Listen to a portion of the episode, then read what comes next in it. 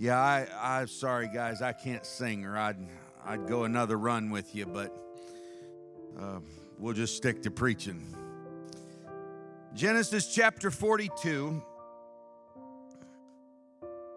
Now, when Jacob saw, verse 1, that there was corn in Egypt, Jacob said unto his sons, Why do you look one upon another?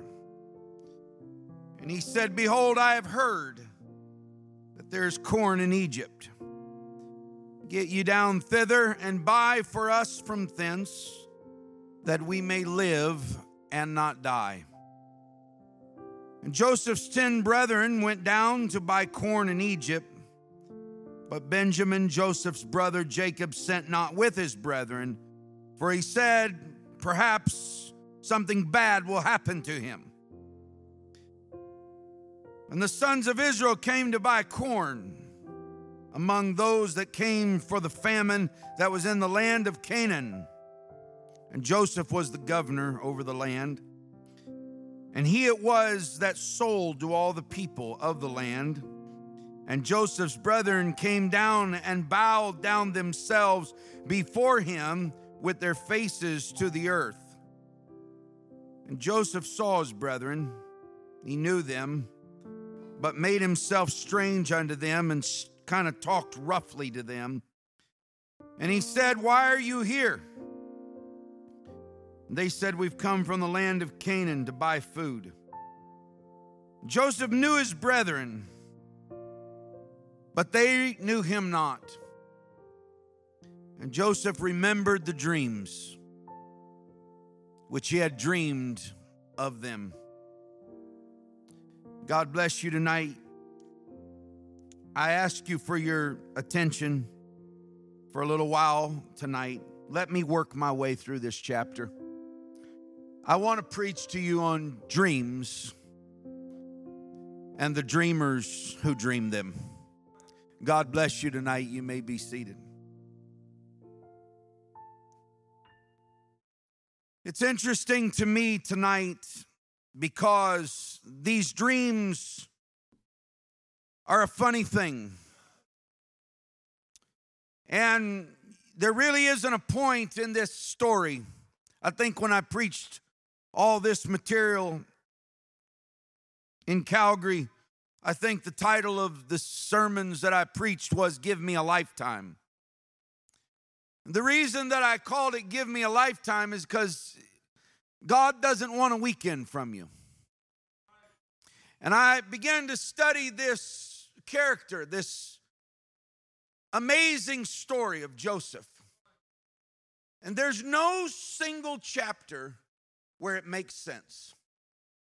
If you start in the beginning of his life, it's baffling. If you move into his interactions with his family, his familial tensions, it's perplexing. And if you were to dissect Joseph's life one chapter at a time, it's baffling and it makes very little, if any, sense. That's because when you give yourself to God, it isn't going to make sense in a month or in a year. You have to give Him a lifetime. And it'll never make sense what you go through the struggles, the ups and downs, the hurts, the pains, the ins and outs. It'll never make sense unless you can look at the whole lifetime. And when you see God's providence and God's sovereignty in your whole life, it begins to make sense. And Joseph's life is interesting because it goes as if it's he's struggling and it doesn't make any sense until just boom, there he is.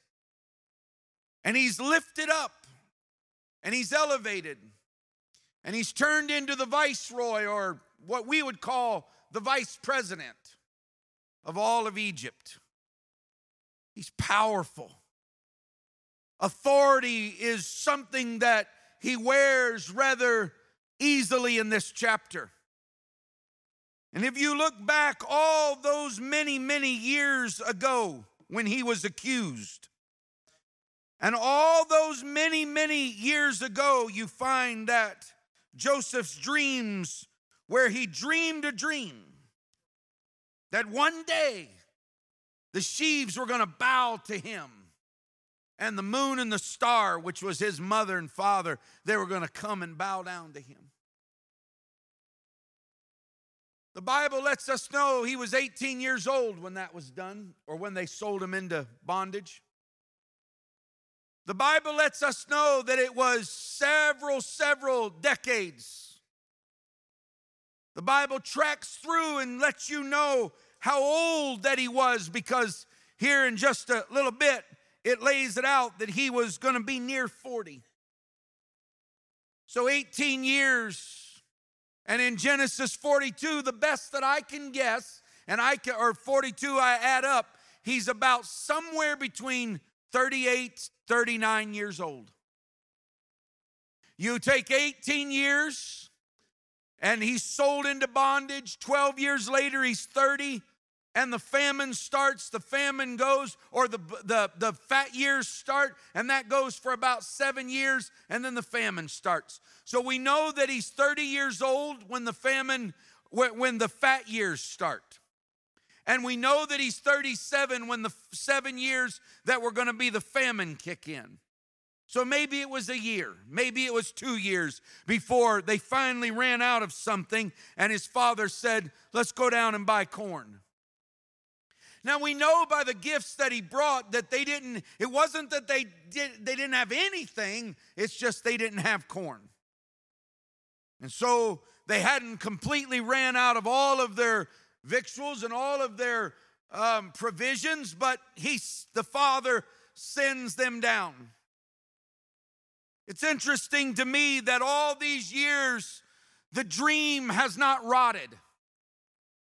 I don't know if you've ever read Langston's poem, Langston Hughes, who writes a poem called Dreams Deferred, in which he explains what happens to dreams in the meantime while one waits for a dream to ripen. Langston Hughes writes Dream Deferred. What happens to a dream that is deferred? Does it dry up like a raisin in the sun or fester like a sore? And then run? Does it stink like rotten meat or crust and sugar over like a syrupy sweet? Maybe it just sags like a heavy load, or does it explode? Dreams that are deferred.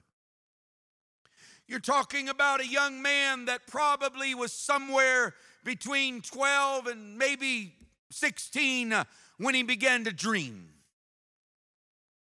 And really, that's all he ever did with dreams. He's called Joseph the dreamer, but the text lays out in the story of Joseph's life that he interpreted more dreams than he ever had of his own. He's called the dreamer, but he really only had one in one brief period of his life. Dreams are an interesting thing, and this section that we're talking about tonight is really the heart and the substance of the pivotal moment of Joseph's life. It is here after years of silence, after a dream that might have seemed like it would never come to pass in Joseph's life. Perhaps Joseph has wondered in his own mind will it ever come to pass? And will it ever be? And through the years, Joseph waits and waits and waits. Oh, God, I'd rather God ask me to do anything than wait. I can run, I can fight, I can save, I can build, I can I can do almost anything better than I can do wait. But how many times has God asked you to wait? And the impatience sets in, the fear sets in. And so here you find that after all those years, 20, 22 years later, somewhere right in there, Joseph standing there, the vice president of Egypt. He, he has Egyptian clothes on. He has an Egyptian facial covering, probably a braided beard with the gold around it, as was a regal figure of the Egyptian. Probably a headdress and garment, possibly even a wig that the Egyptians would have worn.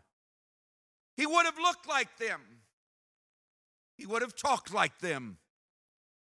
He would have moved comfortably in their palaces, courts, and estates. Dreams and the dreamers who dreamed them. The story is so interesting to me because it plays out tension, it plays out struggle, it plays out the painful years of having a burden, a vision, a call, a hope, a dream. But by the time the dream comes to pass, you never dreamed it would come to pass that way. How did you get here? Who brought you here? And if I would have asked you 10 years ago that we would be together tonight, some of us didn't even know each other. But God, who is rich in mercy, with his great love wherewith he loved us, has woven through the tapestry of time the intersection that you need to have. You see the sovereignty of God in this passage. You see the way that God does something. You wonder about the problems that you have in life. Why am I not doing something to solve it? Why am I not taking life by the horns? Anybody here ever read Dr. Seuss's Oh, the places you'll go? Oh man, until he gets to that waiting for a train to come, a plane to go, and you're just like, oh, that's my life right there. I hate that place. I can take all the rest of see, brother, how far I've fallen on Sunday night. I'm tapped completely out, apparently. I'm I've fallen to Dr. Seuss. how the mighty are fallen. and the library cast away as though he had no books. But oh God, the waiting place. God, do whatever you want with me, but it's this waiting that I struggle with who I am. It's this waiting that torments me, that I'm going nowhere, doing nothing, accomplishing very little. But oh, to wait on God. Teach me, Lord, to wait. Why? Because they that wait upon the Lord shall renew their strength. They shall mount up with wings as eagles. They shall run and not be weary. They shall walk and not faint. And the song adds, Teach me, Lord, teach me, Lord, to wait. Dreams and the dreamers who dream them. This dream has been the central anchor of this whole last, what, 12, 13 chapters of the book of Genesis.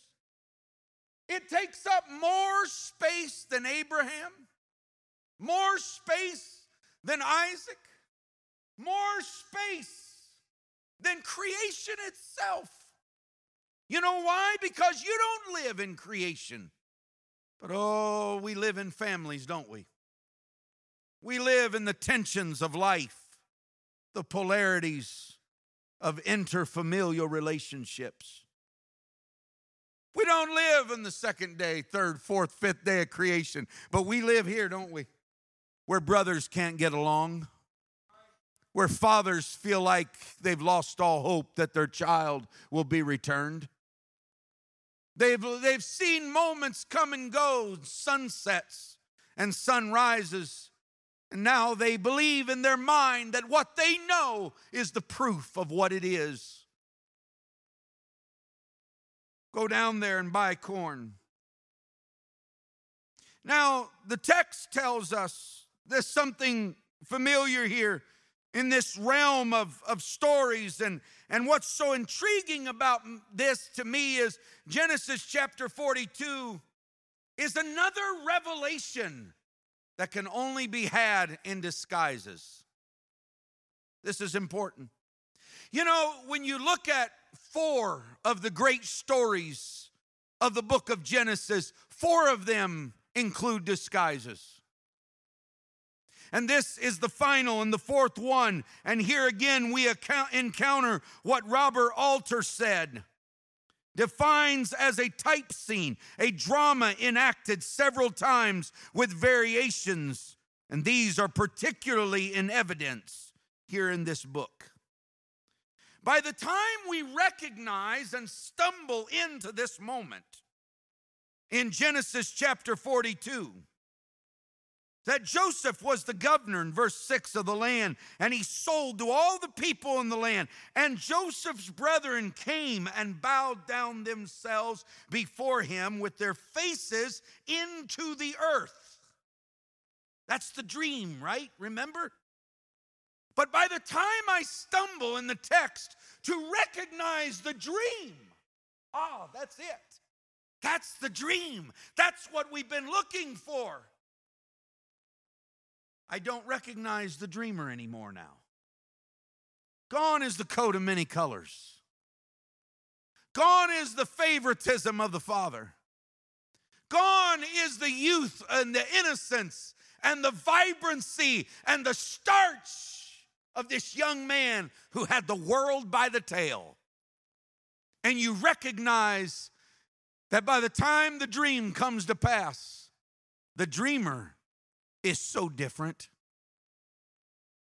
You'll look at your life and say, Oh, that I could do this or I could do that. If I could only have this, if I could only preach there, if I could only have my ministry to develop to that. And then you get there, but you don't recognize yourself because life and process has changed you so very much. Dreams and the dreamers who dream them. God has a way of changing you, even though the dream stays the same. The dream stays the same, but all of the circumstances, all of the personality, all of the things that we said would happen, it's not there. But the dream comes to pass because God is faithful. But the moral of this story is that most of the time, when you get what God told you you were going to get, you won't recognize you because God changes the people that He's going to bless. You'll notice here that in this section, this of Scripture is the heart of Joseph. And so the father says to them in, in, in 42 and 1, Why do you look? one upon another. And, and in the Hebrew, that, that literally translates to why do you show yourselves or pretend to yourselves as though you have plenty?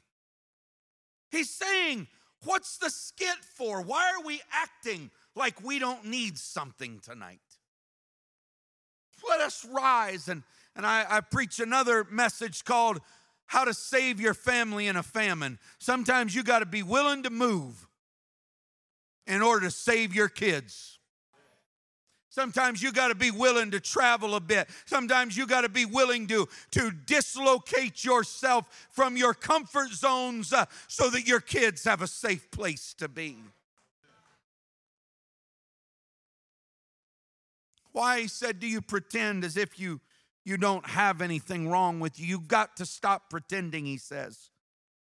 Now, when, when you look at this and, and you get into the way that people pretend that there's nothing wrong and they, they don't have any issues and they don't have any problems, look at Psalm chapter 51, verse 3. For I acknowledge my transgressions, and my sins are ever before me. Against thee and thee only have I sinned and done this evil in the sight of the Lord. He's wanting God to heal him. He's wanting God to help him. He's, he's wanting God to touch him. Second Corinthians, you realize in, in the chapter 5 and, and verse number 17, therefore, if any man be in Christ, he is a new creature. Old things are passed away and behold, all things are become new. Once you get the dream, you'll be different. And as long as I'm not different, the dream won't come to pass. As long as I'm in a state of bitterness or angst or anger or disappointment, the dream doesn't come to me. But it's when I learn to seize the moment for the glory of reconciliation that God says, Let your brothers come and bow now. Second Corinthians 5:18 and all things are of God who hath reconciled unto us to himself by Jesus Christ and hath given to us the ministry of reconciliation. To wit, God was in Christ reconciling the world unto himself, not imputing their trespasses unto them, and hath committed unto us the word of reconciliation. Now we are ambassadors for Christ. Here you see that Joseph doesn't rush in too quick. He's now not somebody that's just trying to dangle in front of their face and say, See, here I'm boss, I got it. The dream come to pass. No, he's dignified now. He's stately. He bears the ministry of reconciliation. He sees these brethren come in. There's a slowness about him because it isn't about him anymore those that have lied against you and those that have spoken ill of you those who have rebelled those who have fought against you. The reality is is that now that god has given you what you have they wonder in their mind if i go there will they say i told you so the reality is no because by the time the dream comes to pass the dreamers are completely different. By the time the dream comes to pass the dreamers wear the ministry of reconciliation. And so he looks at these men and their sins. He looks at them in their problems. And, and when you realize this, before being saved from the famine, he wants them to see the exceeding sinfulness of their own mistakes, but not in a way that messes with them, not in a way that taunts them, not in a way that spiritually abuses them but he holds out because dreams deferred make new dreamers.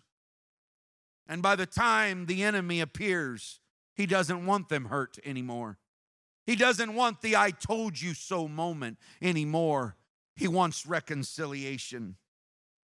If you read in Romans chapter 3, verse 9 through verse 20, it is a list of all the things that are sinful in the human nature, including mine, yours, and everyone alive on earth.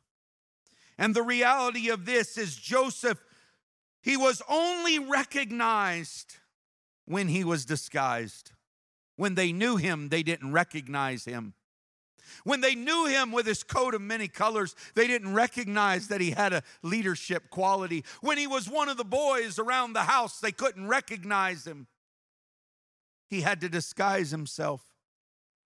They didn't respect him until he clothed himself, or rather, God clothed him with a different place and a different state. There are four scenes in Genesis that's intriguing to me. And these scenes are applied with amazing accuracy into our lives. In chapter 42, verse 6 through 8, he is united with his brethren. He's like Jesus Christ here. He knows his brethren, but they don't know him. See, even Jesus couldn't get honor in his own house. They said, Is this not the carpenter's son? But disguised in human disfiguration. We recognize him as the lamb slain from the foundation of the earth. When you really decide that instead of just trying to show someone that they were wrong and you are right, you realize that God has set up your whole life so that you can be an ambassador of Jesus Christ that you could be the one that leads people to restoration and reconciliation. But how do you do that? By not making it about us. Not make, you know, God's gonna bless you and God's gonna, I believe God's gonna fill this church up. But the beauty of it is, it's not gonna make us proud. It's not gonna make us cocky. It's not gonna make us arrogant. It's gonna humble us. I promise you, I, I promise you before God, your dreams will come to pass. And you will recognize the dream. But by the time you recognize the dream, you won't recognize the dreamer because God's to change us in the process. He's to iron out my problems, my inconsistencies. He's going to iron out my sinfulness and, and he's going to make it to where the process knocks the starch out of me, humbles me. God has a beautiful way of humbling you without humiliating you. He has a dignified way of saying, I'm going to take you through a process. And when I take you through that process, you're going to be broken, but you're going to be broken for me. Note that in the midst of this, he spoke harshly to them, he was very blunt with them, but yet he manifested grace, compassion, he commanded them, the Bible says in verse 25 Joseph commanded them to fill their sacks with corn, to restore every man's money into his sack. So there's a whole thing that's unfolding here. He's in control now, he's ordering them around. The brethren are strangers to the truth, and they will only know it when the brother decides to reveal himself. You can't know Jesus until he reveals himself to you. No man comes to the Father except the Spirit draws him. Joseph, in all of his glory, in all of his grandeur, in all of the amazingness of his own heart and of his own position, you have to ask the question why does the brothers not recognize him? Well, there's three reasons he's not recognized. Number one, the last time they saw him, he was 17 years old. And a lot changes in 22 years. The second reason was he is Egypt's highest officer beside Pharaoh himself. Who would have ever dreamed when God says, I'll put up who I want to put up, that he would put someone up that high? And yet they stand there and look at this stranger, they look at this person, and they wonder, who is this man? The other reason they didn't recognize him because they were positive that he had died long ago. But here the Bible tells us that they bowed down themselves before him with their faces to the earth. He literally watches them get down. And when they get down, he remembers the dream that he dreamed. But there's no malice in him now, there's no bitterness in him now. I'm going to tell you something. You know, sometimes the only thing that you can do to get past bitterness is let God bless you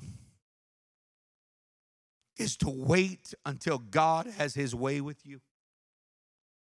Sometimes the only thing you can do to get past those bitter spots in life is to wait on God's plan to come to fruition and come to perfection in your life. And when He does, you recognize, ah, I remember this.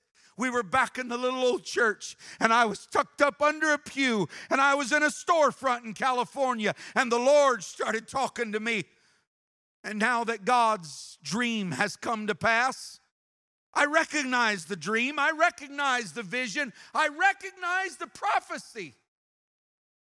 I just don't recognize the dreamer anymore because God has a way of changing me. Thank God. God has a way of altering me. God has a way of, of perfecting those who trust Him and follow Him. Now, the Bible says in verse number 13 of chapter 42, they said, Thy servants are 12 brothers, the sons of one man in the land of Canaan. And behold, the youngest is this day with our father, and one is not. Can I just talk to you from my heart tonight? that when they believe that you don't count, they have discounted the glory of the God who gave you the dream. I, I, know I'm just talking to you on a Sunday night, but I, I feel the Holy Ghost so strong in my spirit right now. And you can be mocked and made fun of and cast in a pit and oh, they're not going anywhere. They're not going to ever amount to anything. But God, who is rich in mercy, He has a way of saying, the one you don't think exists is the one that I've got sitting here by me. Can you imagine what it was when Joseph heard those words that he was not? He probably thought in his head, What is not? I've never been more than what I am right now, he thought. God has preserved me. God has kept me. God has healed me. And they said, We have one that is not. Joseph begins to talk to them. Of course, they stated facts. Of course, they did not tell the truth. And what they said was true. He isn't, he is not. But the truth was, they should have said, one is at home with our father, and the other, we got rid of him.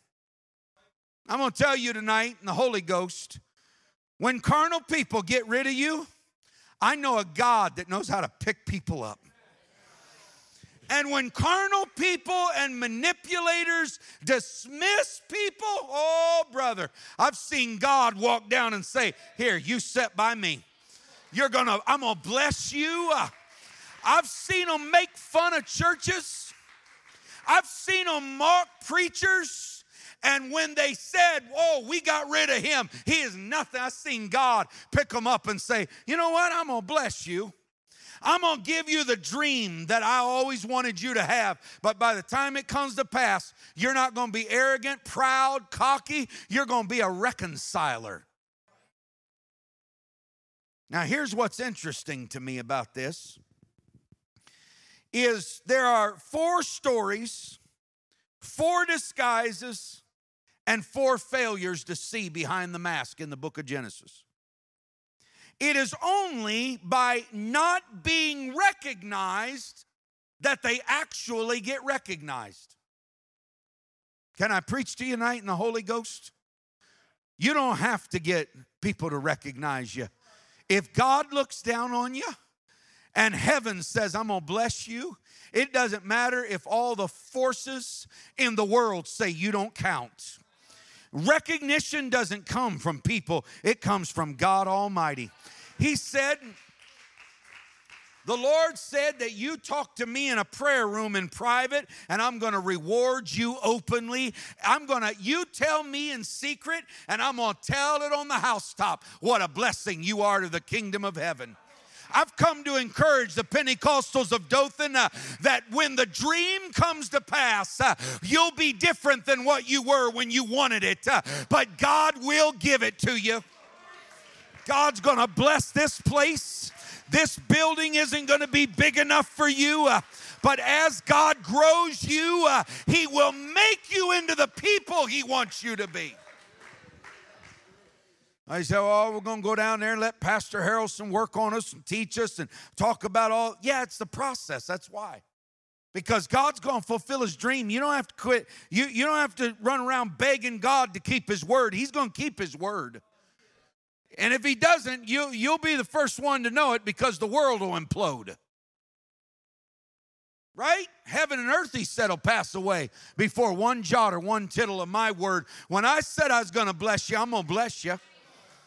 Now, what we got to do is just surrender to the process and say, God, while you're getting me ready for the dream to come to pass, can you work on the dreamer a little bit?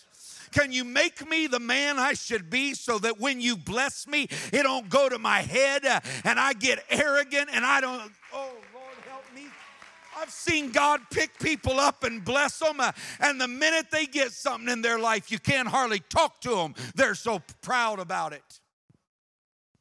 But that's not what's going to happen in Dothan. You know why? Because you're rooting it out in prayer and fasting. because it's the process that we love. We love the relationship with the master.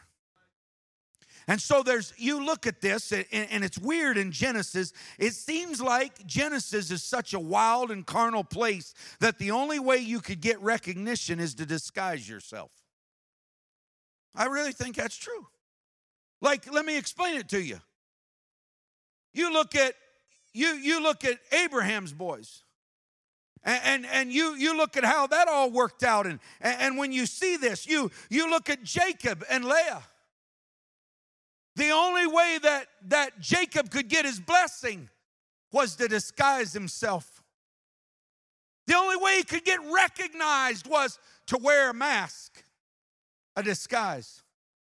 Look at look at Leah. The only way she could get a son and get her husband was she had to pretend to be something else. And oh yeah, Judah.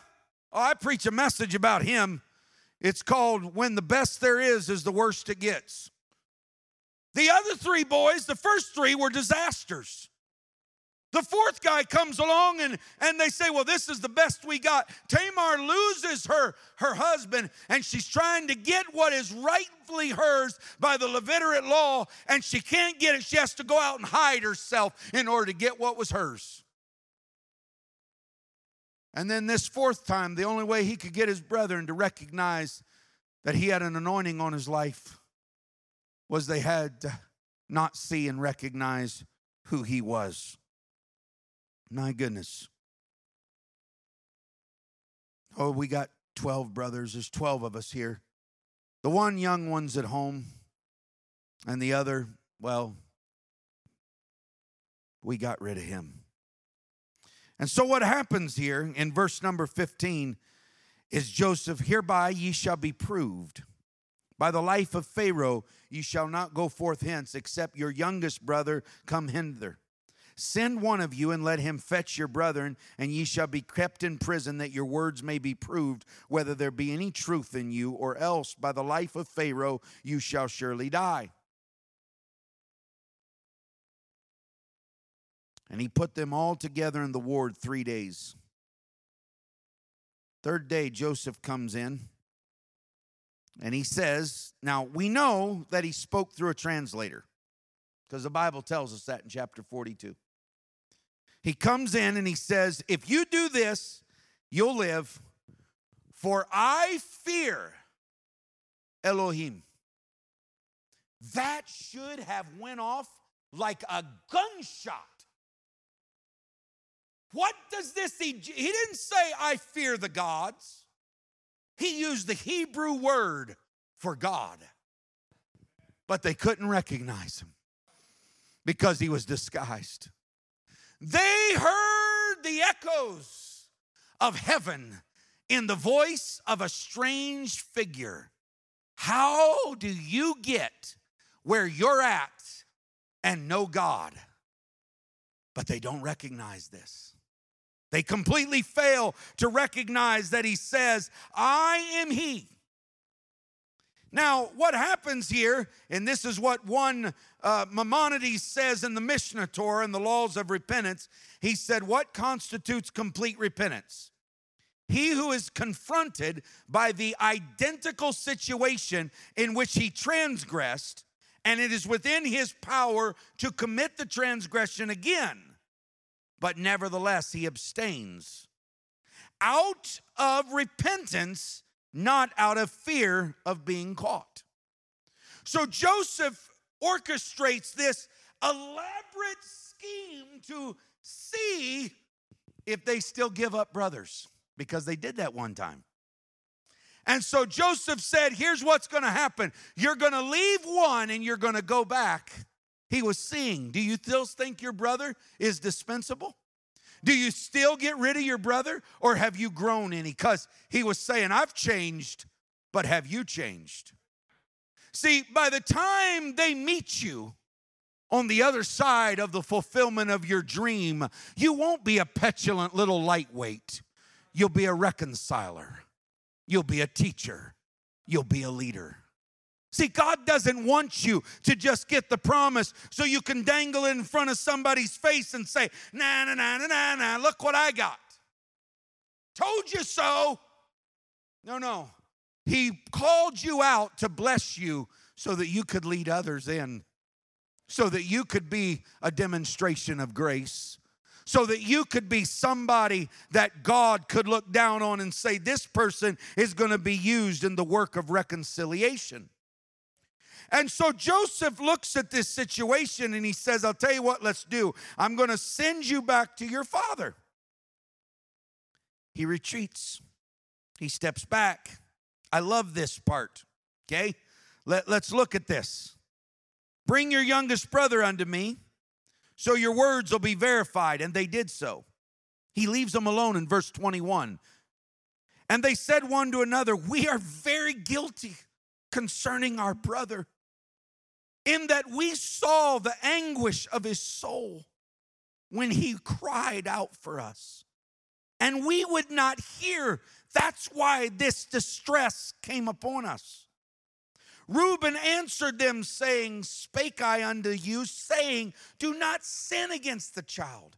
But you guys wouldn't listen. Therefore, that's why all this has happened to us. And they knew not. Everybody look at verse 23 with me.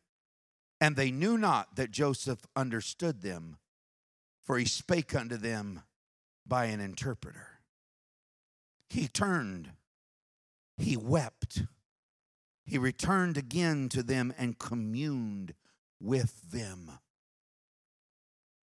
Your waiting is not punishment. It is so that you have the weight and the gravitas about your walk with God to reconcile people who are wretched sinners, people who are malicious, people who are deceitful, people who have done us wrong, people who have lied and maligned us. But God somehow in the process keeps sowing justice, uh, not through me getting my way, but through me getting His way in my life. And as I come to the place where I see the glory of God being fulfilled in, in ministry and in life, and it, and you finally realize, oh, wow, this is coming together for me. You realize, whew, I'm, I don't even recognize the guy that got the dream. And when the dream comes to pass, I'm, I'm walking in the Holy Ghost right now. Your dream has come to pass in this building, but you all are all different now. You dreamed of seeing things happen and the glory of God making ways. You dreamed of seeing things come together. But notice now that it's come to pass, you're still praying, aren't you? You're still standing in a pulpit weeping. Why? Because the dreamer isn't the same. And when God blesses us, it doesn't go to our head. That's, that's the baffling thing to me is God is so good and so kind. And when he blesses people, they can get so proud and so arrogant, and pretty soon they throw it all the way. But Joseph now, he's so broken, he's so humble, he's so full of weight that he turns and he weeps. He hides his face. He never heard them ever talk about what happened. For 22 years, he's wondered does anybody even know how badly they hurt me? Does anybody even know what that meant when they said, "Oh, you he's just a lightweight or he is never going to amount to anything." People can be cruel, folks. Things that get let me just say this, things that get said in Pentecost can be cruel.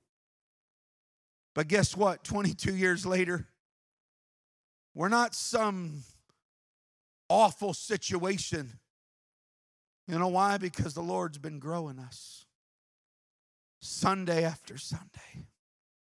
Wednesday night Bible class after Wednesday night Bible class, youth service after youth service, prayer meeting after prayer meeting, prayer revival after prayer revival, fasting after fasting, preaching after preaching, revival after revival, evangelist after evangelist, visiting preacher after visiting preacher. And all of a sudden you look around and you say, I recognize this. I recognize the dream. I just don't recognize the dreamer anymore. God, you've taught me so many things. You've brought me so far. You've, you've ironed out so many things in our spirits, our attitudes. He looks at them.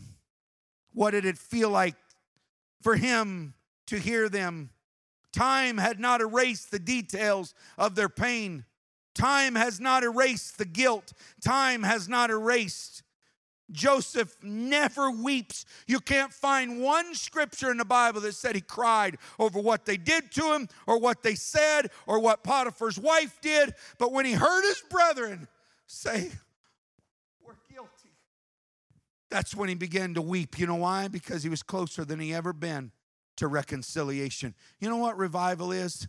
It's bringing back to life dead things. Go look it up. You know what revival is? It's when stuff you thought was dead starts getting up again. Yeah, it's when backsliders and prodigals start coming home. Uh, it's where cold and lukewarm start praying uh, hot in the Holy Ghost. Uh, it's where the waves of the glory of God begin to sweep through a building, and you're standing here going, My God, what is this? It's the dream but I didn't know it would look like this. I didn't know it would feel like this. I didn't know we'd have to go through change, and, and, and I didn't know we'd have to let go of some things and grab a hold of some other things, and we'd have to hold on to some things, and we. No, you didn't know because you didn't realize. You thought it was about the dream. It's never about the dream, it's about the dream giver and the dreamer. Because if the God that gave you the dream can make you into the kind of dreamer He wants you to be. And that's why no matter what you get, no matter it, sister, listen to me, your life don't make any sense just looking at it in six month increments. But oh, give him a lifetime. Give him years and years and years and decades and decades of him. All of a sudden, you realize, oh, I did, I did get the dream. You remember being a young preacher? Praying about what we wanted. God, I want this kind of church. God, I'd love God. How come I can't, God? And then all of a sudden, things start clicking, things start coming together, things start happening. And there's no pride and arrogance about it. It's, oh God, don't let this go to my head. Don't let this get in my spirit. Don't let this become something that's destructive to me. Why? Because I want to be the dreamer that you want me to be that can reconcile my brother. Joseph has insisted on them if you do not bring my brother, bring your youngest brother unto me, then I shall know that you are no spies. Isn't it interesting? And Jacob, poor old Jacob, he's a broken up old man right here.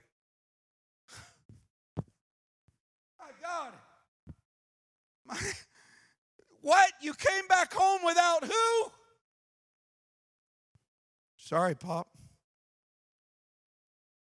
He said we were spies. Sorry, sorry, we we wanted to do right. But we watched him bind up Simeon and Jacob's. You know, here's the principle. Look at these, watch these guys. Every time they get away from the father, they lose a brother. I'm telling you, that's what happened. They got out on the field, and, and Jacob goes out there and he's going to go give them lunch. Lost him. Simeon, where's Simeon? Well, we got him away from dad and we lost him. Brother, I'm going to tell you something. The further you get out of the text, the more people you lose. The further you get out of the Bible, the more backsliders there are. The further you get out, don't don't gripe at your preacher for being a Bible man. Uh, it gets weird when you get away from the Father. Don't buck up in this place and say, We want something different. You better thank God. Keep me close Keep me close to the book. Keep me close to the text. Keep me close to the Word of God. Keep me in the altar. You know why, brother? Because every time they get out of the Bible, they start losing people. Don't run after one of them churches that want to be emergent and relevant. The most relevant thing you can be is a Bible church. Because I don't want to lose my brothers. And if I get away from this, I lose people. You know why? Because people ain't buying into all your leadership and all the personality cult. They want, sirs, we would see Jesus. Does anybody know where Jesus is? So you got away from the father, you lost your brother Joseph. You got away from your father and you've lost Simeon. He said, Yep, Dad, listen, here's the deal. We're in a mess. When we got home, we were coming home. We found the thing, the, the we found the deal in the all our money's in the bags. We're in trouble. All right. Take Benjamin. And he takes Benjamin up there. And all the while, Joseph, he's not interested in yanking off his crown and saying, Ha! Guy you thought was dead. Now I'm going to get you. No, no, no. He's bringing his family back. It's all a plan to get revival to happen in chapter 42. He's weaving and stitching. He's wooing and pleading. He's doing this elaborate scheme to get his brothers home to him. I'm going to tell you what all this is it is one wild, elaborate scheme to get our brothers home.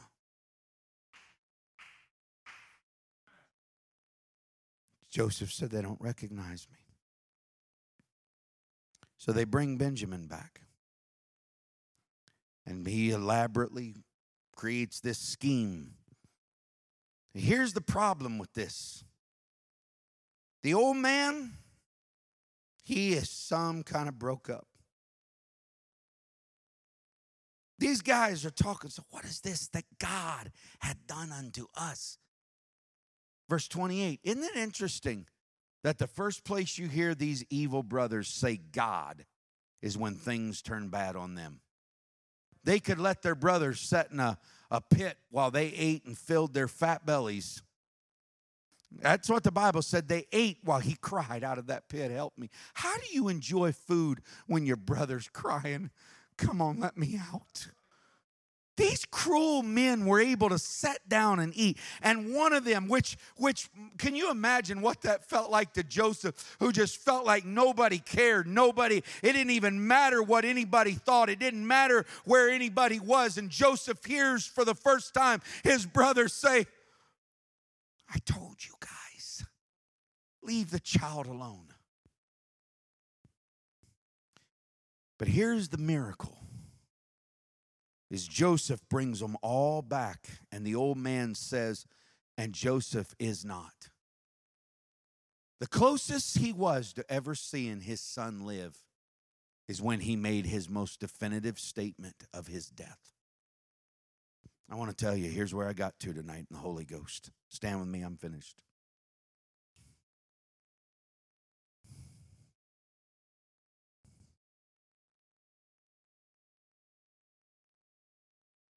I want to tell you something in the Holy Ghost right now. Let's pray. Let's pray right now. Jesus, give us ears to hear right now what the Spirit is saying.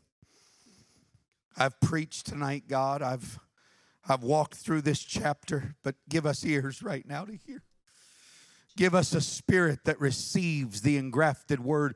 God, let us hear what you want us to hear. God, I stand here with fear and trepidation of you.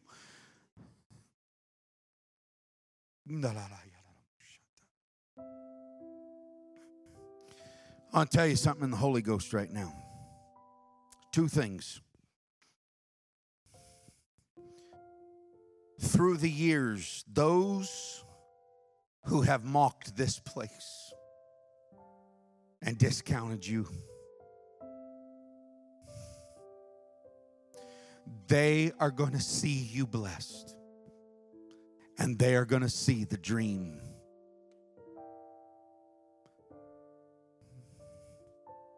My dear old friend, everybody who ever dismissed you,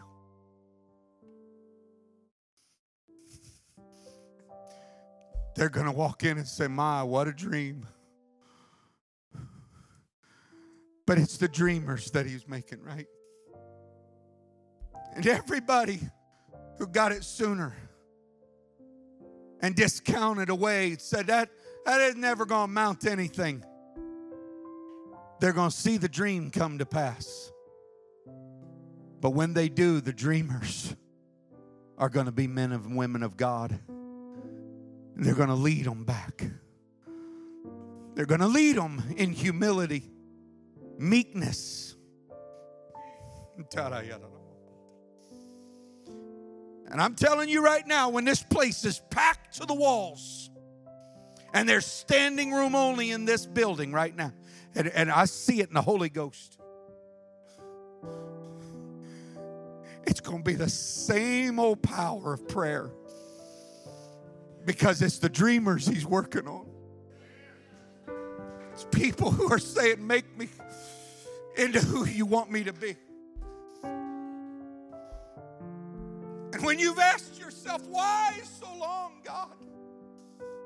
Why do I have to wait? And will I ever be recognized?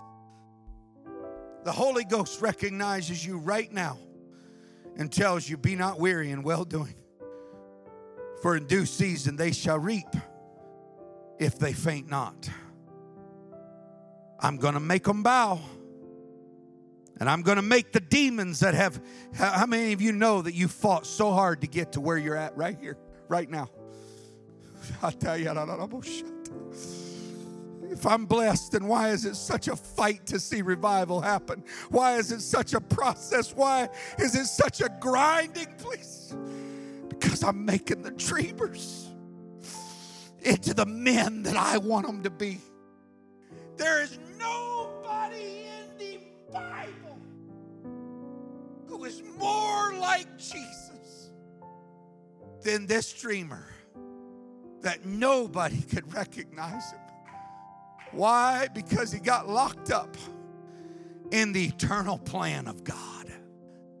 You're not lost. You're not floundering around down here in Dothan. You know where you are? You're locked up right now in the sovereignty of the Holy Ghost. And God's saying, I'm going to bless you.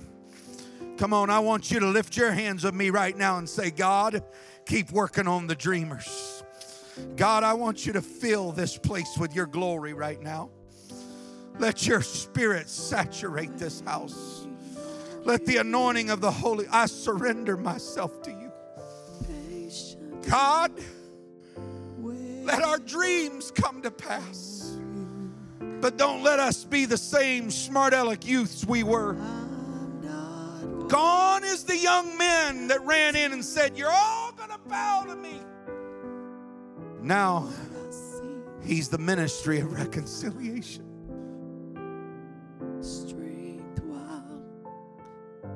I want to bless you. Give me the dream and let me work on the dreamers. Is there any dreamers in this place tonight? Is there anybody that has a vision from God? Is there any young preacher in this room that has a call of God on your life? Come on, find a place to get in this altar with me. Work on the dreamers. Don't let me get lifted up,